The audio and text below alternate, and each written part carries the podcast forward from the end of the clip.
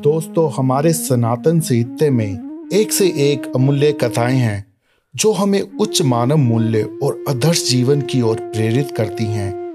ऐसी ही एक कथा ब्रह्मा जी के मानस पुत्र भृगु ऋषि की है, जो सप्त ऋषियों में से एक हैं। भृगु ऋषि को ज्योतिष शास्त्र का जनक भी माना जाता है। उनकी भृगु संहिता भारतीय ज्योतिष शास्त्र में एक बहुत ऊँचा स्थान रखती है। हमारे सकंद पुराण में आया है कि भृगु ऋषि नर्मदा नदी के तट पर भृगुकूट में निवास करते थे। आज भृगुकूट भरूच नाम से जाना जाता है, जो कि गुजरात में है। भरूच में भृगु ऋषि का एक मंदिर भी है। दोस्तों, यह सब बातें मुझे भी हाल ही में पता लगी। जब मैं यह पॉडकास्ट बनाने के लिए इस विषय पर रिसर्च कर रहा था। दोस्तों, यह हमारे एजुकेशन सिस्टम की एक बहुत बड़ी त्रुटि है। जो कि हमें आज बाबर, अकबर, ब्रिटेन की झूठी महानता तो सिखाता है, परंतु सप्त ऋषियों के बारे में कुछ भी कहने से परहेज करता है। दोस्तों, सेकुलरिज्म के नाम पर हमने अपने ही महापुरुषों का तिरस्कार किया है।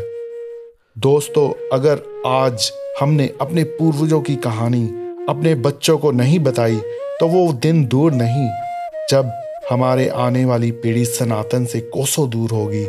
इसके लिए कौन कसूरवार है? कोई और नहीं, आप और हम हैं। इसीलिए मेरा आपसे अनुरोध है कि इस पॉडकास्ट को ज़्यादा से ज़्यादा लोगों से शेयर कीजिएगा और खासकर अपने बच्चों से शेयर कीजिएगा ताकि जो हमारी सनातन में अमूल्य कथाएँ हैं, वो हर व्यक्ति तक पहुँचे। दोस्तों, अब मैं कवर गौतम अविलंब कथा का आरंभ करता हूँ। एक बार सरस्वती नदी के तट पर ऋषियों की एक बहुत बड़ी परिषद हुई। उसमें यह विवाद छिड़ गया कि ब्रह्मा, विष्णु, महेश, इन तीनों में से कौन बड़ा है? इसका जब कोई संतोषजनक समाधान नहीं हुआ, तब इस बात का पता लगाने के लिए सर्वसम्मति से महर्षि भृगु को चुना गया। महर्षि ने त्रिदेव की परीक्षा लेने की सोची। पहले वह ब्रह्मा जी की सभा में गए। वहाँ जाकर अपने पिता को ना तो नमस्कार किया और ना ही उनकी स्तुति की। अपने पुत्र को इस अवहेलना के लिए ब्रह्मा जी के मन में बड़ा क्रोध आया। परंतु उन्होंने यह समझकर कि मेरा ये पुत्र है, क्षमा कर दिया और अपने क्रोध को छुपा लिया। इसके बाद वह कैलाश पर्वत पर महादेव के पास पहुँचे। महादेव समाधि में लीन थे। महर्षि को नंदी ने द्वार पर ही रोक लिया। इस पर ऋषिवर क्रोधित हुए और बोले, कैलाश पर ब्राह्मण का ऐसा अपमान शोभा नहीं देता। अब महर्षि ने नंदी की बात ना मानते हुए महादेव के ध्यान कक्ष में प्रवेश किया और ज़ोर ज़ोर से चिल्लाने लगे, घोर अपमान महादेव, आपका मंदबुंदी सेवक नंदी एक ऋषि को आपसे मिलने से रोक रहा है। मैं इसको शाप देकर भस्म कर दूँगा।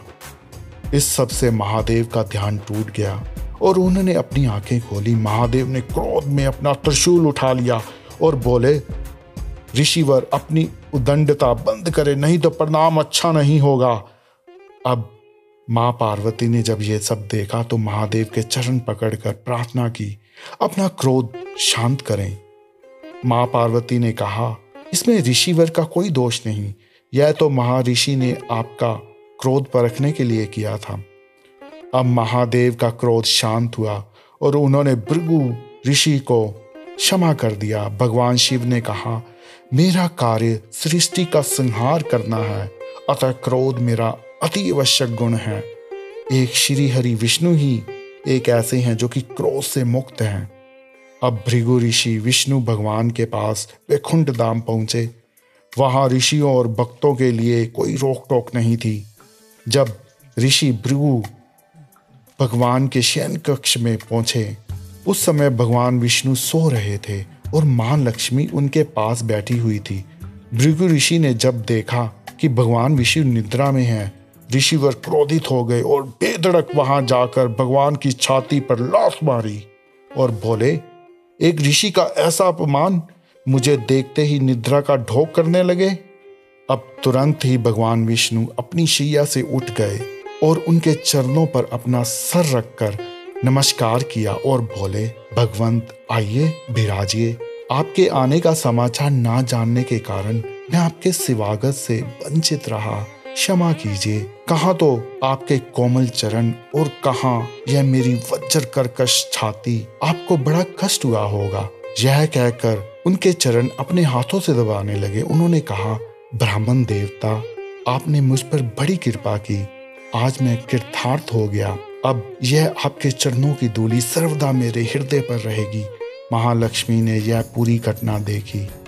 वह भगवान विष्णु के प्रति महर्षि भृगु द्वारा प्रदर्शित नादर को बर्दाश्त नहीं कर सकी और उन्होंने शाप दे दिया। अब से मैं कभी भी ब्राह्मणों के पास नहीं जाऊँगी और वे सब धन के अभाव में रहेंगे। महालक्ष्मी के इस श्राप को सुनकर महर्षि ने उन्हें अपनी यात्रा के वास्तविक स्वरूप के बारे में बताया। तब महालक्ष्मी ने महारिषि से कहा, अपना श्राप वापिस तो नहीं ले सकती, परंतु जब भी कोई ब्राह्मण भगवान विष्णु की पूजा करेगा तो वह इस श्राप से मुक्त हो जाएगा।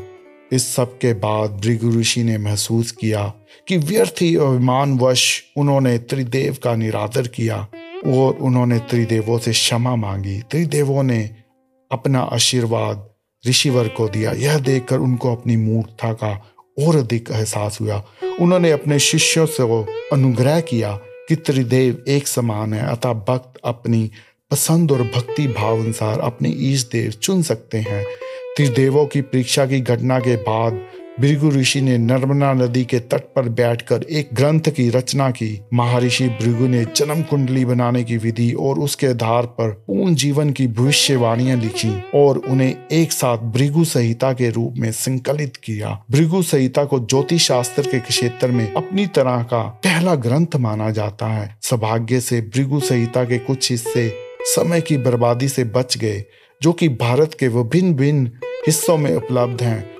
दोस्तों एस्ट्रोलॉजी ज्योतिष शास्त्र के जनक का हमारे पाठ्यक्रम में ना होना हमारी शिक्षा पर वेस्टर्न शिक्षा का प्रभुत्व होने के कारण है। उम्मीद है कि कोई ना कोई इस भूल को सुधार अवश्य करेगा। दोस्तों, यह थी ज्योतिष शास्त्र के महाज्ञानी महर्षि भृगु को मेरी एक तुच्छ भेंट। उम्मीद करता हूँ आपको ये भेंट पसंद आई होगी। मुझे अंत तक सुनने के लिए आपका बहुत बहुत आभार। Thank you.